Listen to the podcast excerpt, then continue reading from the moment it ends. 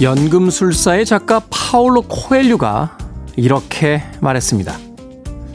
나는 살면서 여러 번 폭풍을 만났다.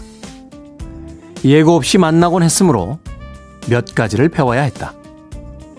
멀리 내다보는 법, 내 마음대로 할 수 없다는 것, 인내심을 가져야 한다는 것, 대상에 따라 내 자신을 길들여야 할 때도 있다는 것. 인생의 폭풍은 예고 없이 옵니다. 이럴 때 우리는 흔히 이 또한 지나가리라 라고 말하지만 별로 위로가 되진 않습니다. 하지만 끝이 없을 것 같은 터널도 결국은 끝나는 법입니다. 다만 터널 안에 있을 때 내가 무엇을 하고 있었느냐에 따라 터널 뒤의 인생은 많이 달라지겠죠. 여러분은 지금 여러분들의 터널 안에서 무엇을 준비하고 계십니까? D-325일째 김태훈의 프리웨이 시작합니다.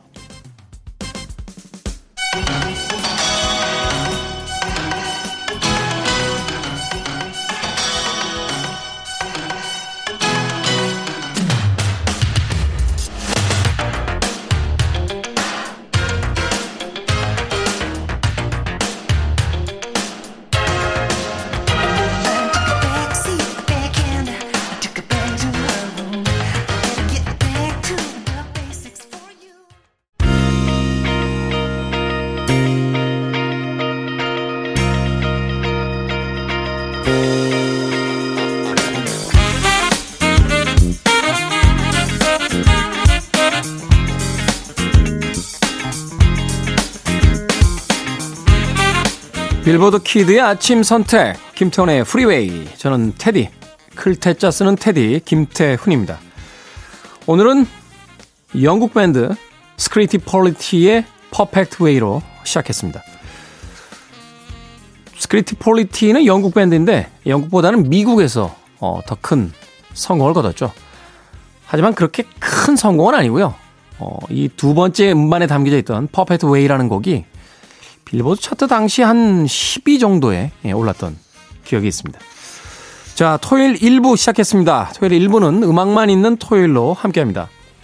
DJ의 불필요한 쓸데없는 멘트를 과감히 줄이고요.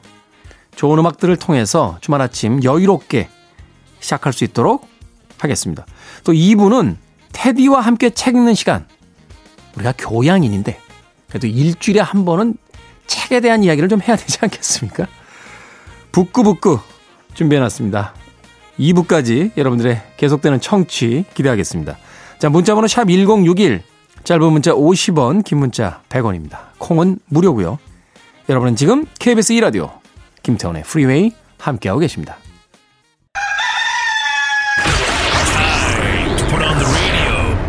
김태훈의 프리웨이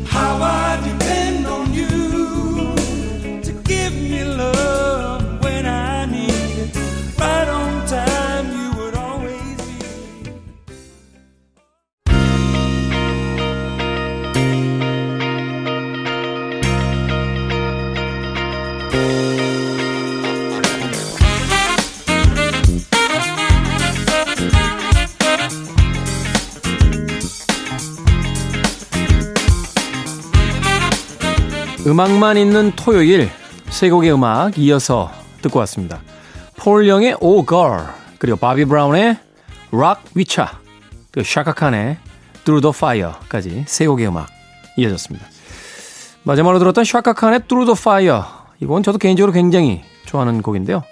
이후에 몇몇 힙합 아티스트들에 의해서 샘플링되고 또 리메이크 되기도 했던 그런 음악입니다. 음악 듣는 귀는 거의 비슷한 것 같아요. 어, 그러니까 히트곡이라는 게 생기겠죠? 히트곡이라는 건 한마디로 많은 사람들이 좋아하는 곡.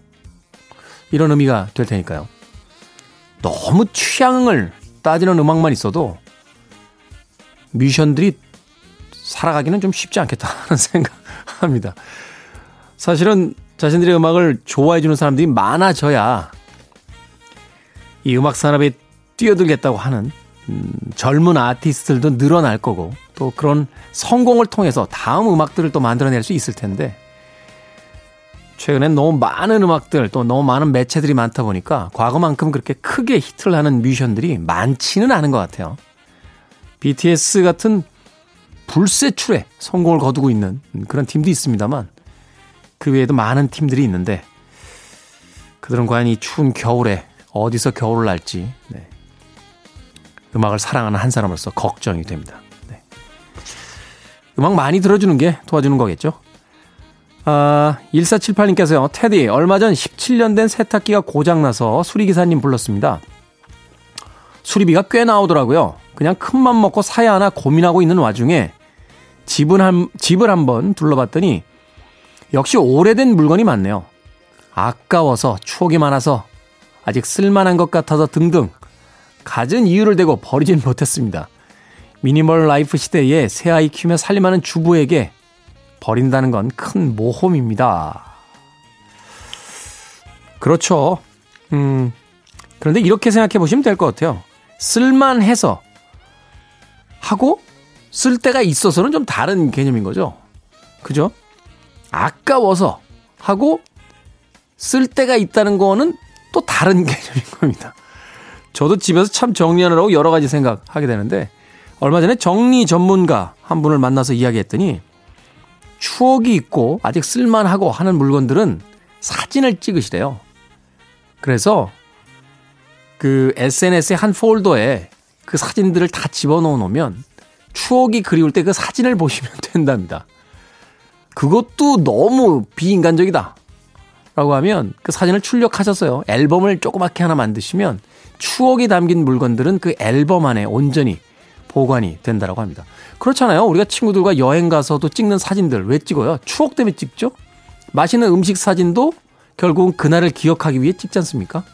그러니까 물건도 그렇게 보관을 하시면 된답니다. 그리고 또 이런 거 있죠. 언젠가 쓸지 몰라서. 나중에 필요할지 몰라서. 그런 날은 별로 없습니다. 100가지 물건 중에 한두 가지도 그럴 경우가 별로 없습니다. 여행 갈 때 극명히 드러납니다. 예. 혹시 몰라서 짐을 싸들고 오시는 분들과 거기 가면 다 있겠지 해라고 해서 짐을 아예 가지고 오지 않는 분들. 그런데 어떤 철학자가 이런 이야기를 하더군요. 그 사람의 여행 가방을 싸는 모습을 보면 그 사람의 인생이 보인다. 물건을 버리지 못하는 건 결국 무거운 짐을 지고 가는 인생과 비슷하고 가볍게 여행 가방을 쌀 수 있는 사람은 자신의 삶도 가볍게 살 수 있는 사람이다. 그렇게 생각해 보면 짐 정리 좀 하셔야겠죠? 네. 아이들은 오히려 더 빈 공간이 많을 때 상상력도 창의력도 더 많아진다라고 하는 교육 전문가들의 이야기도 있습니다. 예, 제 이야기 아니니까 오해하지는 마십시오. 자, 조지 마이클의 음악으로 갑니다. Fast Love 그리고 리사 스탠스필드 Real Thing 두 곡입니다.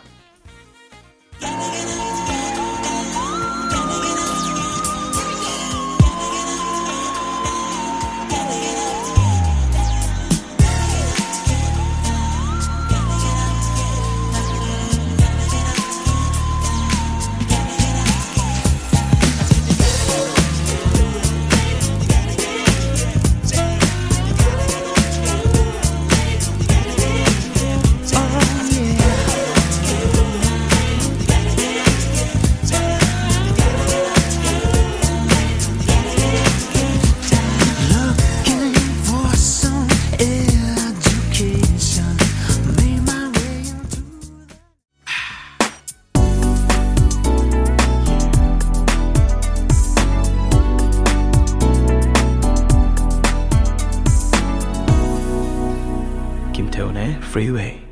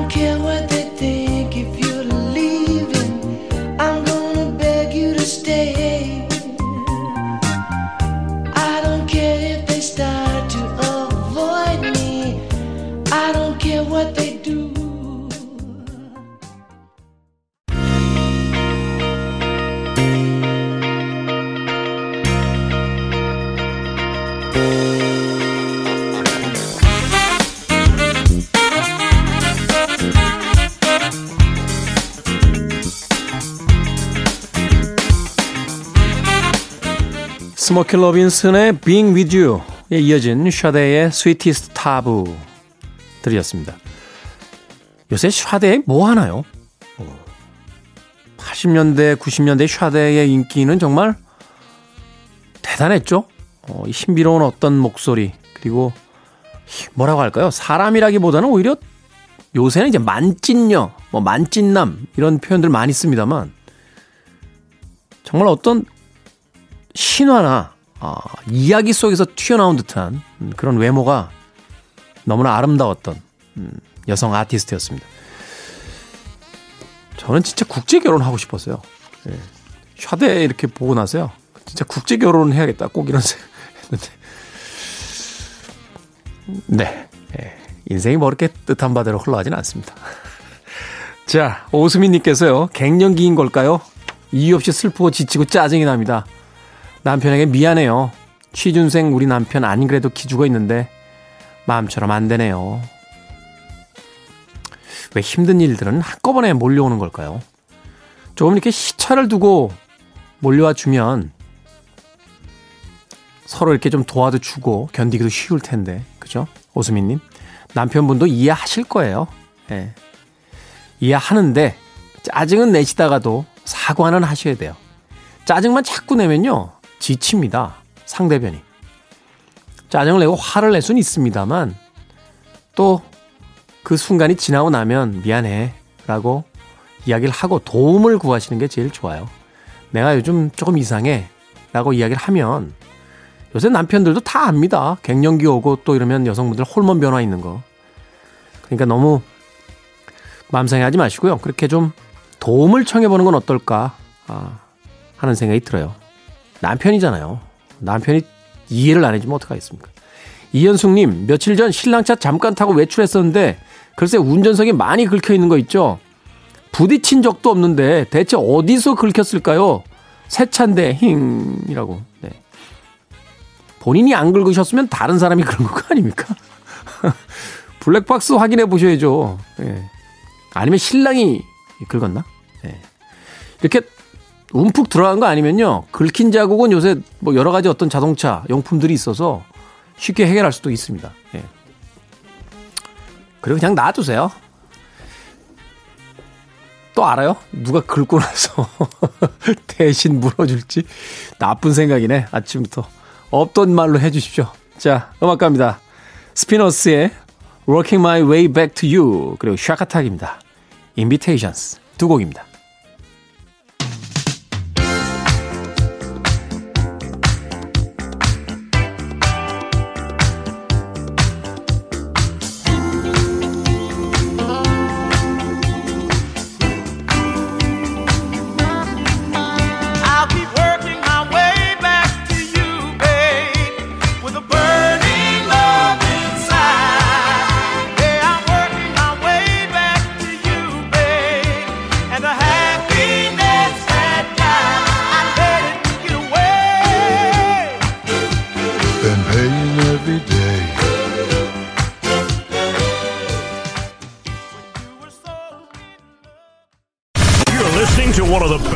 Radio stations around. You're listening to 김태훈의 Freeway.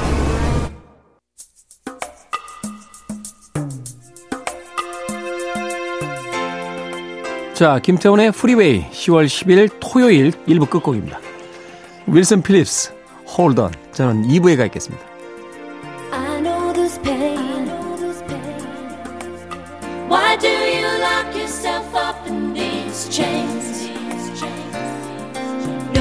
Can change your life except for you. Don't ever let anyone step all over you. Just open your heart and your mind. Mm-hmm. Is it really fair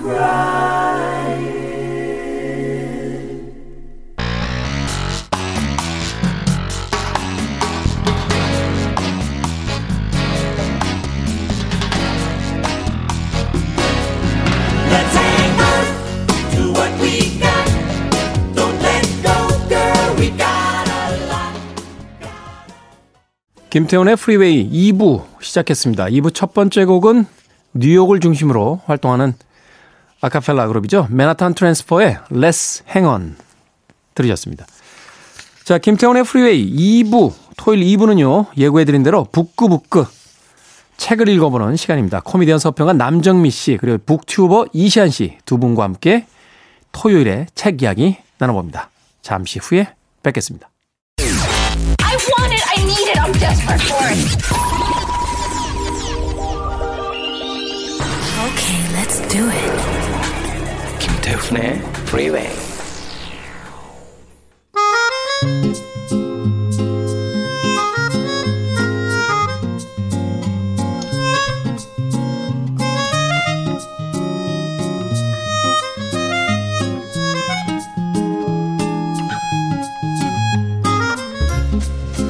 미처 읽지 않았더라도 이 시간만 함께 하더라도 마치 읽은 것과 같은 착각을 일으킬 수 있는 시간이죠.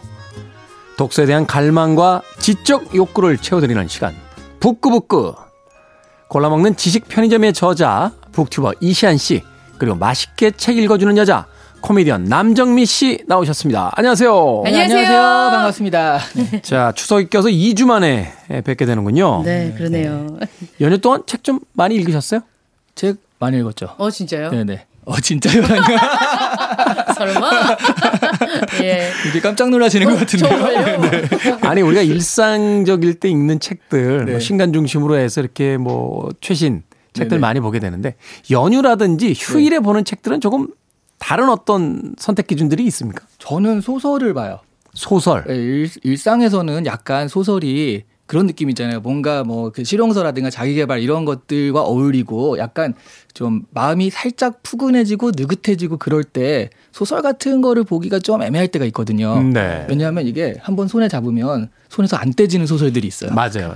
그 밤을 새야 되니까. 이야기 책들은 일단 시작하면 끝내야 되는 거니까. 네. 그러니까 도대체 누구야? 도대체 누가 이것 때문에. 근데 연휴 때면 이제 밤을 새도 부담이 없기 때문에 연휴 때 이제 소설을 많이 보는 편입니다. 아하. 그러네요. 그 남정미 밤- 씨는? 밤을 샜다고 하는 거는 이시안 씨는 일을 안 했다는 얘기인 거잖아요. 연휴 그- 때. 연휴 때. 네, 그렇죠, 그렇죠. 아, 연휴 때 일하셨어요? 음, 아, 예, 전 이제 방송이 있어 갖고 아. 생방송 하고요. 그리고 연휴 왜 민족 대명절이 되면 부모님들이나 친, 일가 친척들이 네. 뭐 결혼이나 이런 얘기들을 많이 하잖아요. 음, 네. 무차별 공격을 한두 번 당한 몸이 아니기 아. 때문에 안 가는 게 현명하다는 생각 들어서 없는 일도 있다고 거짓말을 하고 만듭니다. 제가 간신히 묻어두었던 안 좋은 기억을 또 끄집어내게 했군요. 미워요. 잘못, 잘못 했습니다. 제가 안 읽고 싶네요. 자, 오늘 두 분과 함께 읽어볼 책 제목은요. 말 그대로 다시 한번 고전입니다. 주홍 글씨입니다. 주홍 글씨. 네. 아, 근데 이게 주홍 글씨라고 해야 할까요? 우리가 알고 있는 게 주홍 글씨? 네. 그 주홍 글자라고들 요즘 많이들 말씀하시더라고요. 사실은 그렇죠. 이제 그 책에 뭐 줄거리 소개해 주시면 알게 되시겠습니다만 이게 머리에인가 찍는 낙인이잖아요. 네. 네, 네. 그죠? 그러니까 네. 글자 라고 예. 하는 글자. 게 사실은 더 맞을 수도 있을 네. 것 같은데. 네. 글씨는 이제 글자 채 채. 같은 거니까 좀 음, 다르고 네. 그래서 요즘은 이제 번역본들이 예전에 주홍 글씨라고 번역이 돼가지고 우리가 많이 쓰여서 그런 거고요. 요즘은 번역본들이 아예 주홍 글자라는 이름으로 나옵니다. 아, 그래서 좀. 바뀌었고요. 음. 이 주홍 글씨를 그래서 근데 우리는 또 너무 주홍 글씨가 익숙하다 보니까 맞아, 맞아. 그냥 둘 다 쓰는 게 약간 그 시적 허용 이런 게 아닐까 싶은데요. 그러니까요. 이 하루키의 소설은 상실의 시대라고 해야지 읽을 맛이 나지. 그렇죠. 네. 노르웨이의 숲이라고 하면 다른 내용 같아요. 다른 책 같고. 맞아, 맞아요, 맞아요. 그리고 그 사실은 그 노르웨이 숲이라고 하는 제목이 된 비틀스의 그 음악을 이렇게 찾아보면 네. 가사만 봤을 때는 노르웨이산 가구라는 뜻으로도 해석될 수 있다. 아, 예, 그런 아하. 얘기도 있죠. 네, 네네. 노르웨이산 원목 가구 뭐 이렇게 wood라고 나오니까. wood라고 네네. 나오니까 이걸 숲이라고 번역하는 게 과연 맞는가? 네. 뭐 이런, 이런 얘기도 있긴 있습니다. 예. 자, 그러면 오늘 네. 북구북구에서 다루게 될 책 주홍 글씨의 줄거리로 들어가 보도록 하겠습니다.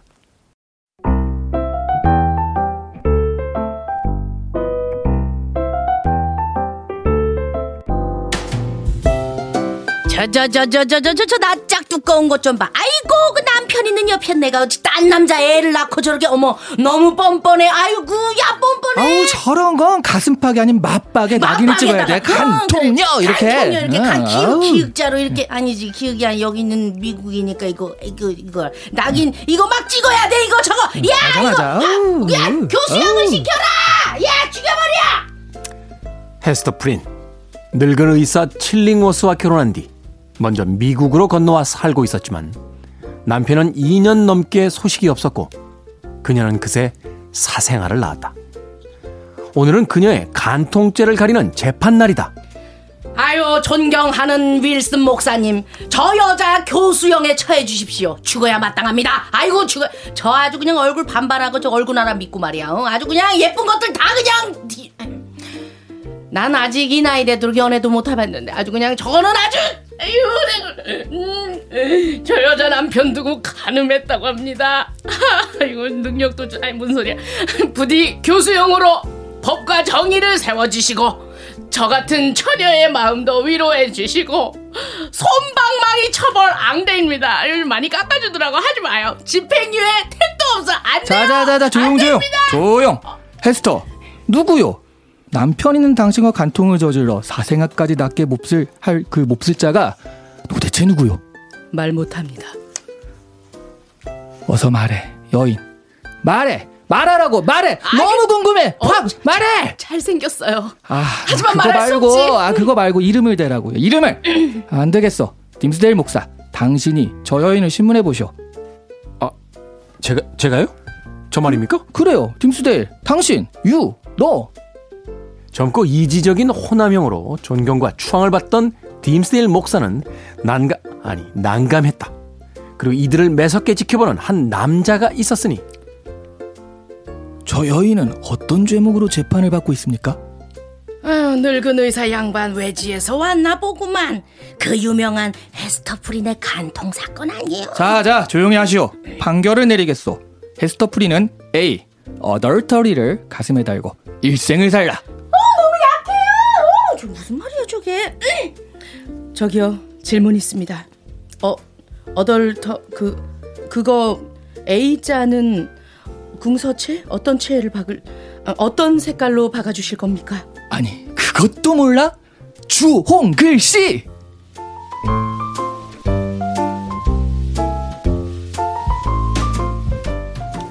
야 다들 연기가 늘고 있습니다. 예. 평생 낙인을 찍힌다는 거. 사실은 그런데 이제 중요한 건 뭐냐면 여기서 과연 그녀와 간통한 어? 남자에 대해서는 어떤 형벌에 대한 얘기가 없이 맞아 맞아. 그죠? 네. 여성에게 가해진 일종의 그 시대적 폭력 같은 네. 의미가 이제 주홍 글자에 이제 담겨져 있게 되는 거잖아요. 네네. 일단은 이 주홍 글자라는 거 어떤 의미를 갖는 것인지 좀 설명을 좀 해주시죠. 네.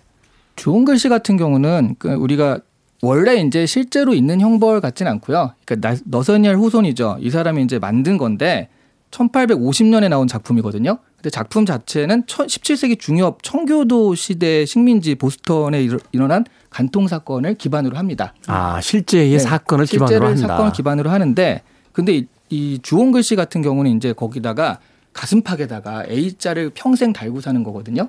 그래서 요즘은 그것을 우리가 낙인 음. 또는 뭐 어, 전과라는 의미로도 생각할 수 있을 것 같아요. 사실 이제 그 최근에 어떤 성범죄자들 뭐 발목에 이제 발짓 차는 거라든지 또 영화 속에서도 나왔습니다만 예전에 이제 조선시대 같은 경우에 뭐 탈주한 노비나 네. 또는 어떤 중범죄자들에게 이제 이마에다 낙인을 찍었다든지 음, 불로 인두로 찢어가지고 이렇게. 그렇죠. 네, 그리고, 그리고- 또 2차 세계 대전 때 뭐 유대인들에게 가해졌던 어떤 표식이라든지 네. 뭐 이런 거죠. 멀리 갈 것도 없이요. 최근에도 있었거든요. 그 IT 업계에서 그런 게 있었잖아요. 그 엠번방 사건 네네. 텔레그램에서 그래가지고요. 주홍 글씨라는 텔레그램 비밀방이 만들어졌어요. 음. 이건 뭐냐면 엠번방에 입장하거나 성착취물을 구매하려 했던 인물들의 신상 정보를 공개하는 방이에요. 어, 낙인을 찍는 거군요. 네, 그래서 최근 들어 그것도 화제가 됐고요. 아, 그 정말 멀리 갈 것도 없이 그 우리 근처에 또 이런 거 오잖아요. 문자에 확진자 근처에 누가 나왔다.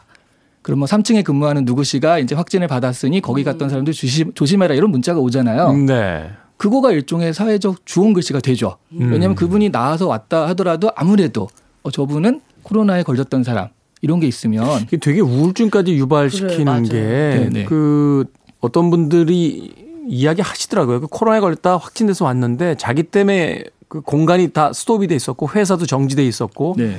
막 이런 어떤 죄책감들을 느끼게 하고 또 주변 사람들이 그렇게 자꾸 쳐다보는 것 같고 음. 다 아니까. 다 아니까. 그러니까 본의 아니게 본인이 의도하지 않았음에도 불구하고 그렇게 밝혀지는 경우들 네. 그리고 좀 예전에는 동선 추적해서 사람들이 이거다 저거다 뭐 이런 얘기도 막 어, 난무했잖아요 네. 그런 음, 억측들이 본의 아니게 주홍글 씨가 한번 박히면 음. 계속해서 따라다니는 약간 뭐랄까요 부정의 어떻게 시침이라고 해야 되나요? 계속 쫓아다니니까요.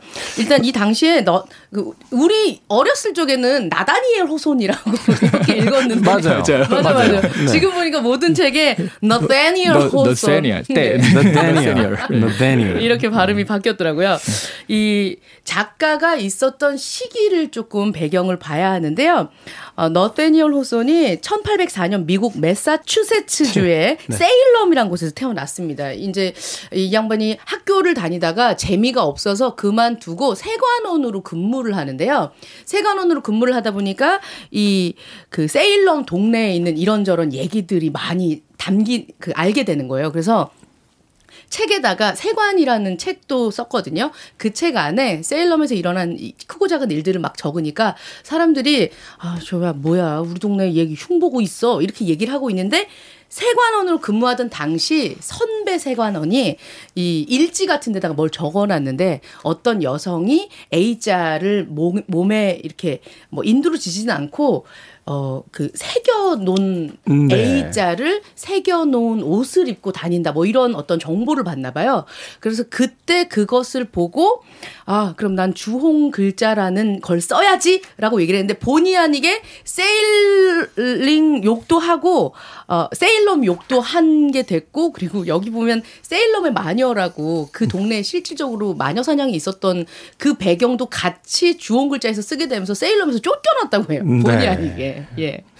그렇죠. 사실은 이제 우리가 어린 시절에는 그 이 작품을 읽었다 할지라도 사실 생각해 보면 이런 거예요. 이 책을 이제 읽고 이해를 하려면 어느 정도 이제 사회적 경험이라든지 나이도 좀 있어야 되는데 맞아, 그렇죠. 맞아. 이 책을 이제 청소년 뭐 교양 서적처럼 이렇게 제시했던 그 시절에는 사실은 읽고 나서도 이게 도대체 재미없는 어떤 딴 나라의 이야기일 뿐이지 이게 무슨 이야기야 네, 라고 맞아요. 이야기 쉽지 않았는데 사실 중학생한테 권하기에도 제일 앞에 간통한 여인부터 나오는데 간통이 뭐야? 뭐예요? 뭐 이렇게 물어보면 되게 맞아요. 애매하잖아요. 이거 그러니까요. 맞아요. 그러다 보니까 사실은 이 책에 대한 이해가 별로 없었는데 오늘 이 북구북구를 통해서 이제 알게 되는 사실들이 이것이 네. 사실을 기반으로 한 네. 말하자면 이제 실화를 기반으로 한 이야기들이고 네. 사실은 이 죄를 지은 음, 이 여성에게 가진 그 부- 주홍 글자라는 것을 네. 통해서 사회와 세계가 어떻게 한 여성을 그 마녀로서 이제 사냥하기 네. 시작하는가 이런 것에 대한 이야기를 좀 더 다루고 있다 네. 하는 이제 기본적인 이야기를 두 분께서 들려주셨습니다. 자, 음악 한 곡을 듣고 와서요. 두 분들의 아, 그 연기가 빛을 발했던 이 주홍 글자에 대한 좀 더 깊은 이야기를 나눠보도록 하겠습니다. 필 콜린스입니다. Too Hot.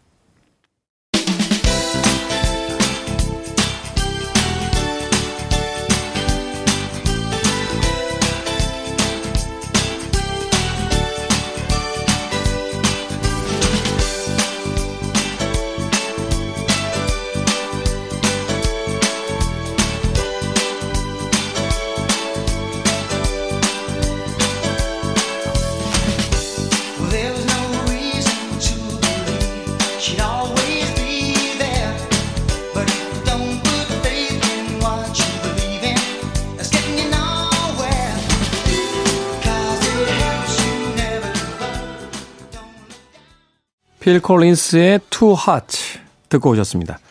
자, 빌보드 Kid의 아침 선택, KBS 2라디오, 김태훈의 프리웨이, 토요일 2부 코너 북구북구, 이시안 남정미 씨와 함께하고 있습니다. 자, 실제로 있었던 일을 기반으로 해서 어, 쓰여진 책이다까지 이야기를 드렸는데 그렇다면 이렇게 낙인을 찍거나 혹은 그 동네에서 지역에서 어, 어떤 지배계층이라고 하는 남성들에게 밉보인 잘못 보인 사람들에게 이렇게 마녀 사냥을 하던 이런 역사들이 실제로 기록이 되어 있는 겁니까? 네. 이게요. 이 세일럼이라는 말을 듣는 순간 음. 우리는 사실 잘 모르잖아요. 근데 그 이런 느낌이에요. 가령 한산도 한산도라는 지명을 들으면 우리는 딱 그 생각나는 어떤 역사가 있잖아요. 음. 한산도. 네. 그러면 이순신. 그렇죠. 그래서 세일럼이란 말을 들으면 이 미국 문화를 아는 사람들은 바로 마녀 사냥을 떠올립니다. 아, 이게 마녀 사냥이 실제적으로 행해졌고 가장 극렬했던 지역을 이야기하는군요. 대명사. 그런데 너세닐 호소는 그 지역 출신이에요. 거기서 태어났고요. 아, 지역 출신보다 더한 게그 마녀 사냥의 다음 다음 때 정도 되거든요. 그러니까 그렇죠. 할아버지가 그 마녀 사냥의 재판관이었어요. 음. 판사였어요. 음. 그 네. 마녀 사냥을 한 사람이었죠. 그 처음에 이 마녀 사냥이 어떻게 나왔냐면 세일럼 지역에 그 한 목사가 글을 썼습니다. 소설을 썼는데 그 소설이 너무 재밌어요.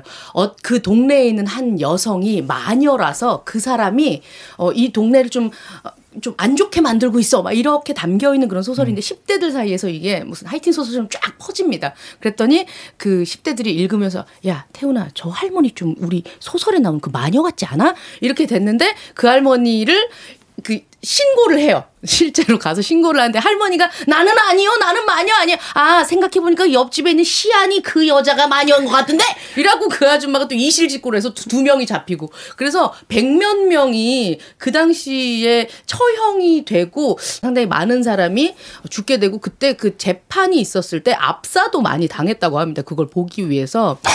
예.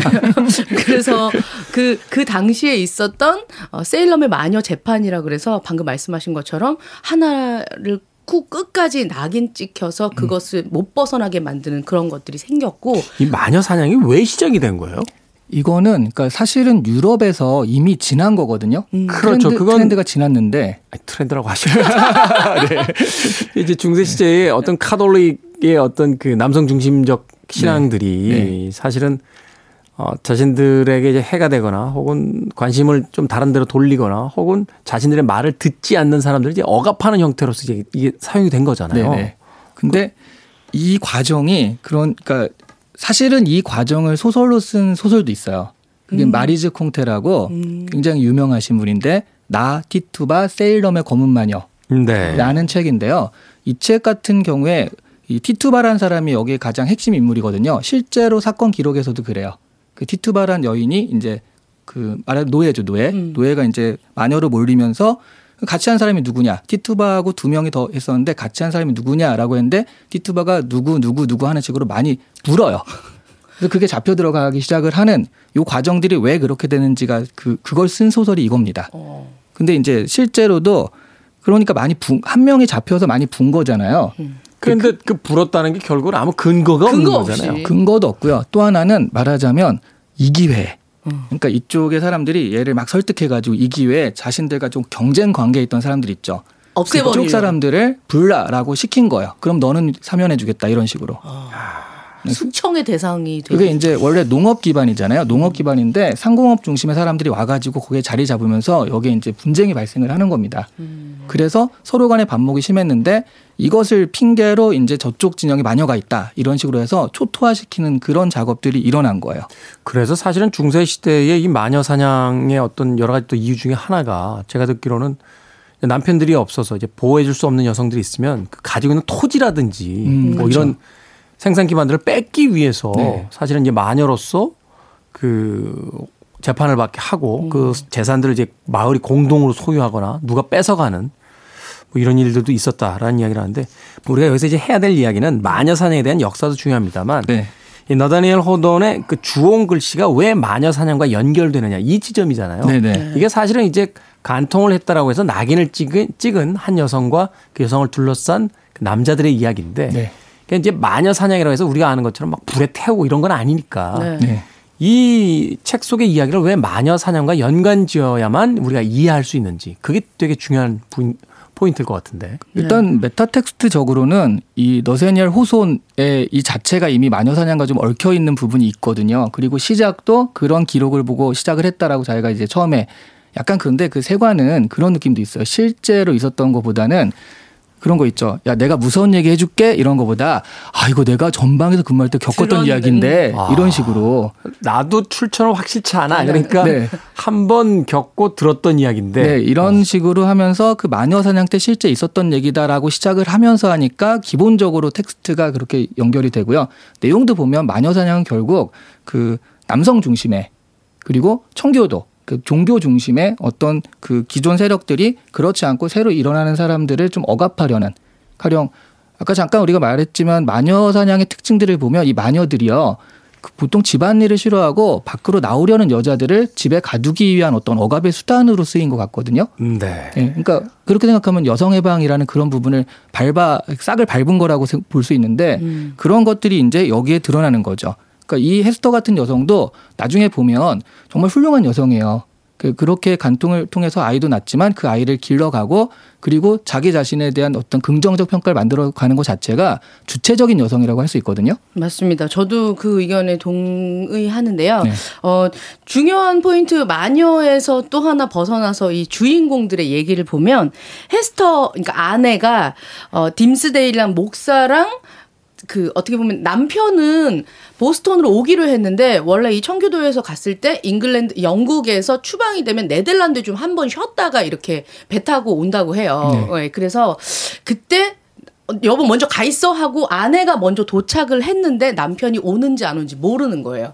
그 시간이 지나고 나서 목사랑 이렇게 사랑 정분을 나누고 펄이라는 딸을 낳게 되는데 어, 그래서 감형이 되거든요. 남편이 죽었는지 안 죽었는지 모르는 상태에서 저렇게 했기 때문에 살인은 아니 사형은 아니야. 그래 평생 주홍 글자를 목에 새기고 살아 이렇게 해서 감형이 되는데 헤스터는 어떻게 보면 죄의 결과이자 죄를 씻어주는 존재인 펄을 끝까지 키웁니다. 본인이 욕을 먹으면서요.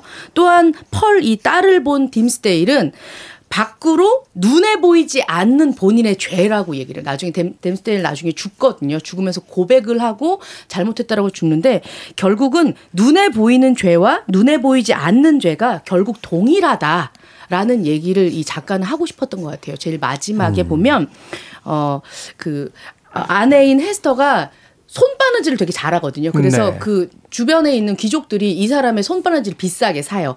아이를 키우는 돈을 제외하고는 그 동네에 있는 사람들을 먹여 살리거든요. 그래서 가슴에 새겨놨었던 그, 어, 이, 이 간통이라고 써 있는 그 A자가 나중에는 유능함, 에이블, 뭐 그리고 천사 아니냐 엔젤 이렇게 나중에 해석을 하게 되거든요 주변 사람들이 그렇게 될 정도로 어 퓨리터니즘 그 이 청교도 사회가 가지고 있었던 인간의 분석 본성 그리고 나중에 요것을 어떻게 해결하는지에 대한 얘기까지 담겨 있기 때문에 이 소설이 마- 지금까지도 읽히게 되는 게 아닌가 하는 생각이 듭니다. 사실은 이제 생각해 보면 가장 이 소설을 읽어나가면서 황당한 건 모든 그 죄의 어, 책임을 여성에게 묻고 있으며 그렇죠. 음, 맞아요, 남성들은 맞아요. 비겁하게 이제 뒤로 빠져 있다는 거죠. 심지어는 헤스터 프린은 그 간통한 남자는 누구냐라는 추궁을 당하지만 입을 열지 않잖아요. 네네. 네. 사실 이 문학 작품 속에서 끝까지 의리를 지키는 건 헤스터 프린이란 여성 한 명이에요. 맞아. 책임도 혼자 다 지고 있고. 모든 책임을 또 다 지고 맞아요. 그리고 혼자 십자가 이제 박히게 되는 어, 네. 그런 비극적인 상황에 이제 내몰리게 되는데 이런 긍정적이고 이런 여성들을 억압하는 기제 그리고 그런 기제가 이제 종교였다. 그 그런데 그 종교 관계자들 그 종교의 관계자의 가장 핵심 인물이 사실은 같이 죄를 저지른 사람이었다. 이런 것들이 중세 마녀 사냥과 너무 잘 어울리는 이야기다. 그걸 다시 한번 은유 은유적으로 한순 얘기다. 뭐라고 생각할 수 있을 것 같아요. 네. 이런 이야기 하시더라고요. 현대에 와서도 이 주홍 글씨가 주홍 글자가 말하고 있는 바는 변한 게 없다. 왜냐하면 아버지 없이 아이를 낳잖아요. 네. 그럼 그 아이를 사생아라고 여전히 부르고 어 맞아요. 그 여성을 미혼모라고 불러요. 네. 근데 그 아이를 갖게 한 남자를 부르는 용어는 없습니다. 맞네요. 어 그러네요. 따로 따로 존재하질 않아요. 나쁜 놈 이런 거 죽일 놈 이런 거. 네. 그건 뭐, 뭐 어떤 특정한 용어라고 볼 수가 없으니까. 그렇게 따져 본다라면 주홍 글자가 이야기하고 있었던 그 사회적인 마녀 사냥에 대한 역사가 어, 여전히 우리 시대까지 이어져 있는 게 아닌가 하는 생각 다시 한번 해보게 됩니다. 노래 한 곡 더 듣고 오겠습니다. 아까 남정미 씨께서 어, 그 간통의 A가 어떤 사람들에게는 엔젤 A로 어, 읽힐 수도 있었다라고 이야기해 주셨는데 유리 스미스입니다. There must be an angel.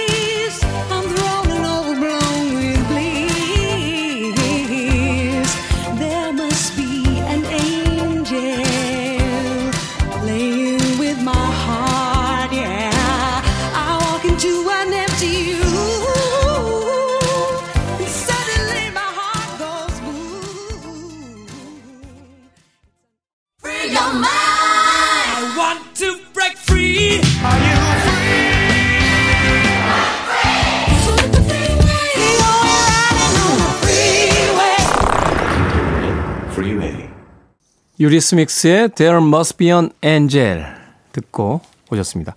빌보드 Kid의 아침 선택, 김태훈의 프리웨이, 코미디언 서평가 남정미 씨, 그리고 booktuber 이시안 씨와 함께 북구북구 함께 진행을 하고 있습니다. 이 너대니얼 호손의 그 주홍 글자, 네, 출간되자마자 호평도 있었습니다만 이 책 당시에 고초가 좀 많았죠. 예. 아무래도 처음에 간통이라는 것부터 시작을 하거든요. 그러니까 입에 그리고, 담지 못할 단어. 그리고 사실 미국은 아직도 청교도 사회라고 할 정도로 음. 종교의 영향이 강한데 이게 그 종교인에 대한 어떤 그 비판도 상당하잖아요. 이런 것들 때문에 처음부터도 좀 금서 같은 걸로 지정이 많이 되기도 하고요. 그리고 나라 자체에서 주, 그 주원 글자를 금서로 지정했다기보다는 미국은 이제 학교들이 음. 그 애들한테 읽혀야 책, 할 책 뭐 이런 식으로 많이 읽히는데 그 학교들에서 학부모들이 이런 책은 읽히면 안 된다라고 해서 학교별로 금서로 지정한 예도 많습니다. 심지어요, 제가 한 가지 생각난 게 있는데 어떤 요즘 지금요, 지금 미국의 어느 고등학교에서 해리포터를 금서로 지정을 했대요. 마녀가 왜요? 나오, 마녀가 나온다고. 마법 이런 게. 나온다고요. 네, 그 정도로 청교도가 아직도 굉장히 대단한 나라에서 이제 이런 어베- 소설 안 되는 거죠. 어벤져스는 외계인 나오는데 그거는 안 맞습니까? 그것도 저기 캐톨릭이나 청교도적인 어떤 세계관하고 좀 반하는 거 아닌가요? 많이, 많이 그렇죠. 그 네. 사이언스톨로지가 밀어주는 거 아닌가요? 사실 이 미국 사회에서 그 학부모들의 파워가 굉장히 세서요. 그 음반 이렇게 보면 그, 그 이제 advisory 그 parental인가요? 뭐 이렇게 써져 있어요. 그러니까 부모님이 그 지도 하에 들을 수 있는 음반 뭐, 뭐 이렇게, 이렇게 돼 있는데 그게 나오게 된 계기가 바로 그 미국의 학부모 네. 회의의 어떤 그 이 압력 때문이에요. 네. 그 예전에 그 볼링 포 콜럼바인 보면은 거기 나옵니다만 학부모들이 이제 메릴린 맨슨 같은 그런 아주 강한 락 음악을 하는 아티스트들 이렇게 금지시켜야 된다. 저런 아 저런 아티스트들이 이제 학생들을 물들인다라고 하는데 막 인터뷰하면서 억울하다고 그래요. 막 억울하면서 아니 나는 그냥 노래 부르는 사람인데 왜 나한테 그러냐. 막, 막 그러면서 이제 그 부모들이 이제 학생들의 어떤 음악들도 못 듣게 하고 예전 영화도 있었네요. 그러고 보니까 지역에서 록 음악 못 듣게 해가지고 청년들이 막 몰래 몰래 듣는 풋루스 같은 영화도 있었는데 하여튼 대단하신 것 같아요. 어, 이 미국 학부모님들의 영향은 해리포터를 못 보게 한다고요? 그럼에도 불구하고 이제 호손은 19세기 초 미국 소설에 든든한 초석을 세우는데 크게 기여했다. 뭐 낭만주의 소설의 대표적 작가다라고 중요한 위치를 어, 타이틀을 얻은 건 사실입니다. 네. 호손이 그때 낭만주의적 정신처럼 당대에 어 랠프 월도 에머슨이나 아니면 헨리 데이비드 소로우처럼 또 다른 장르의 낭만주의 인간은 열심히 살 수 있어요 이렇게 얘기하는 사람들이 있었다면 호손의 작품은 약간 좀 어둡고 예, 이렇게 정의를 내려요 인간 정신의 검은 힘 을 호손이 항상 얘기를 한다고 하는데 약간 문학계의 박찬욱 감독 같아요. 어, 어, 어, 약간 약간 느낌이. 네, 예. 예, 예. 그런 느낌으로 얘기하는데 이 호손의 인간 정신의 검은 힘을 표현한 게 왜 중요하냐면 그 개인의 영역에만 머무르게 하지 않고 개인의 한 부분을 이루는 사회 그리고 시대로 확산시켜서 이 소설에 해석을 하면서 역사 인식, 윤리 의식을 동시에 사람들로 하여금 생각하게 한다는 점에서 어이 어, 호손의 문학적 가치를 높이 평가할 수 있다고 볼 수 있겠습니다. 음, 네. 좋은 글자 읽은 지 한참 됐는데 오늘 이 시간 이야기 진행하다 보니까 다시 한번 꼭 읽어봐야겠다 하는 생각이 듭니다. 왜냐하면 우리는 이제 익명의 시대를 살아가지가 않잖아요. 네. 맞아요. SNS를 통해서 모두가 공개돼 있고 사생활 물론 본인들이 올리는 것도 있습니다만 방송 매체라든지 SNS 또는 여러 가지 어떤 미디어를 통해서 소위 이제 그 감출 수 있는 익명의 시대를 그 벗어났는데 그렇기 때문에 사실은 사회적인 어떤 분위기 속에서 혹은 몇몇 여론에 의해서 그 사실의 진위 여부와 상관없이 이제 낙인을 찍게 되는 네. 그 보도에 한번 뭐라고 나가면 네. 난리 나잖아요. 그렇죠. 그리고 나중에 법정에 가서 무죄 판결이 났는데 밝혀주지도 않아. 그 맞아. 이야기는 별로 관심들이 맞아, 없고 맞아. 네. 그 얘기는 보도를 해도 사람들이 기억을 안 해요. 음, 맞아요. 앞에 것만 기억하고 뒤에 그리고 거는 어떤 이름 검색하면 옆에 연관 검색으로 네. 낯뜨거운 것들만 쭉 떠 있고 뭐 이런 시대를 살고 있기 때문에 사실은 꽤 오래전에 쓰여졌던 이 주원 글자라는 고전은 네. 지금 우리 시대에 다시 한번 꼭 읽어봐야 되는 네. 그런 책이 아닌가 하는 또 생각이 그리고 듭니다. 생각보다 빨리 읽을 수 있어요. 좀 쉽, 쉽다고 해야 되나? 얇, 얇더라고요. 맞아요. 그리고 네. 전반부는 약간 도대체 누구지? 그 이 남자가 맞아. 누구지? 누구지, 우리도 누구지? 궁금하거든요. 아, 네, 그래서 추리소설의 형식처럼 예, 약간 예. 응답하라 시리즈의 남편 찾기처럼 도대체 이 아이의 아버지는 누구야 누구야? 하면서 전반부는 좀 그 뒤에 가면 좀 쉽게 나오긴 하는데 전반부는 저도 되게 궁금해서 그 후학 몰입하게 되는 게 있어요. 맞습니다. 그러네요. 이 문학적으로도 훌륭할 뿐만 아니라 책을 읽어나가는 어떤 그 과정에 있어서도 네. 이 작가가 많은 어, 플롯적인 어떤 신경을 썼다 네. 하는 걸 볼 수 있는 작품인 것 같습니다. 누구에게나 마음속에 주온 글자 하나쯤은 달고 산다. 하고 우리 작가가 어, 질문을 했습니다. 아, 작가님한테 제일 먼저 물어보고 물어봐야 싶네요. 도대체. 그런데 자기는 쏙 빠지면서 우리 보고 그 마음속에 주온 글자 하나는 뭐냐? 하고 질문하는데 이시안 남정민 씨는 주온 글자 하나씩 가지고 계신가요? 이 주원 글자를 죄책감이라고 생각을 하면 저는 어 저희 와이프가 지금 미국에서 공부를 하고 있거든요. 아, 그래요? 네 네 공부를 하고 있는데 아이들이 그러니까 한국에서 아빠랑 있을래 아니면 엄마 따라 미국 갈래 했는데 다 엄마 따라 미국을 가버렸어요. 아. 너무 그 대답이 정해져 있는 질문 아니에요? 한국에서, 한국에서 너무- 아빠랑 힘들게 있을래 엄마 따라 미국 가서 아주 재밌게 살래 뭐 이렇게. 아니 네. 그런 거잖아요. 너 아빠가 끓여주는 라면 먹으면서 한국에서 힘들게 몇 몇 년 지낼래? 아니면 어벤져스의 나라인 미국에 엄마 따라갈래? 이거랑 스테이크를 썰면서. 이게 뭐가 뭐가 예. 어, 그래서 어쨌든 그 가 있어 가지고요. 그러니까 말하자면 이제 좀 육아를 아, 육아라고 할 정도 는 아니죠. 이제 뭐 애들이 이제 크니까. 근데 어쨌든 이걸 다 떠 넘기는 그런 느낌이 있어가지고 제가 좀 그런 거는 좀 죄책감으로 갖고 있습니다. 남정민 씨는 저는 항상 주온 글씨라고 박혀서 산다기보다는 그냥 계속 항상 조심하고 생각하고 사는 단어는 새치혀 입니다. 세죠. 조심해야겠다. 뭐 이런. 다 모든 네, 사람의 네. 공통이죠. 예. 저는 우리 주홍, 테디는 네. 주홍 글자 이렇게 생각해 보면 저는 어머니에 대한 어떤 예, 죄책감이 있는 것 같아요. 정말 철딱선이 없던 시절에. 예, 지금도 철딱선이 없습니다만. 그때는 어떻게 그렇게 없나? 지금 놀라실 정도로. 예, 아, 저희 어머니 저 때문에 고생 엄청 하셨어요. 예, 고등학교 때 문제야 뭐 처벌만 한 두 번 받았어요. 그래서 거기까지만 하겠습니다. 아, 네, 뭔가 그럼에도 불구하고 거기까지만. 이렇게 김태훈을 끌어내리려는 어떤 그런 소대들이 없다는 게 굉장히 많아요, 아주. 엄청 많습니다. 호시탐탐. 마감하겠습니다. 이쯤에서. 자, 북구북구 오늘은 너제니얼 호선의 주원 글자 읽어봤습니다. 북튜버 이시안 씨, 코미디언 서평가 남정민 씨와 함께했습니다. 고맙습니다. 고맙습니다. 네, 감사합니다.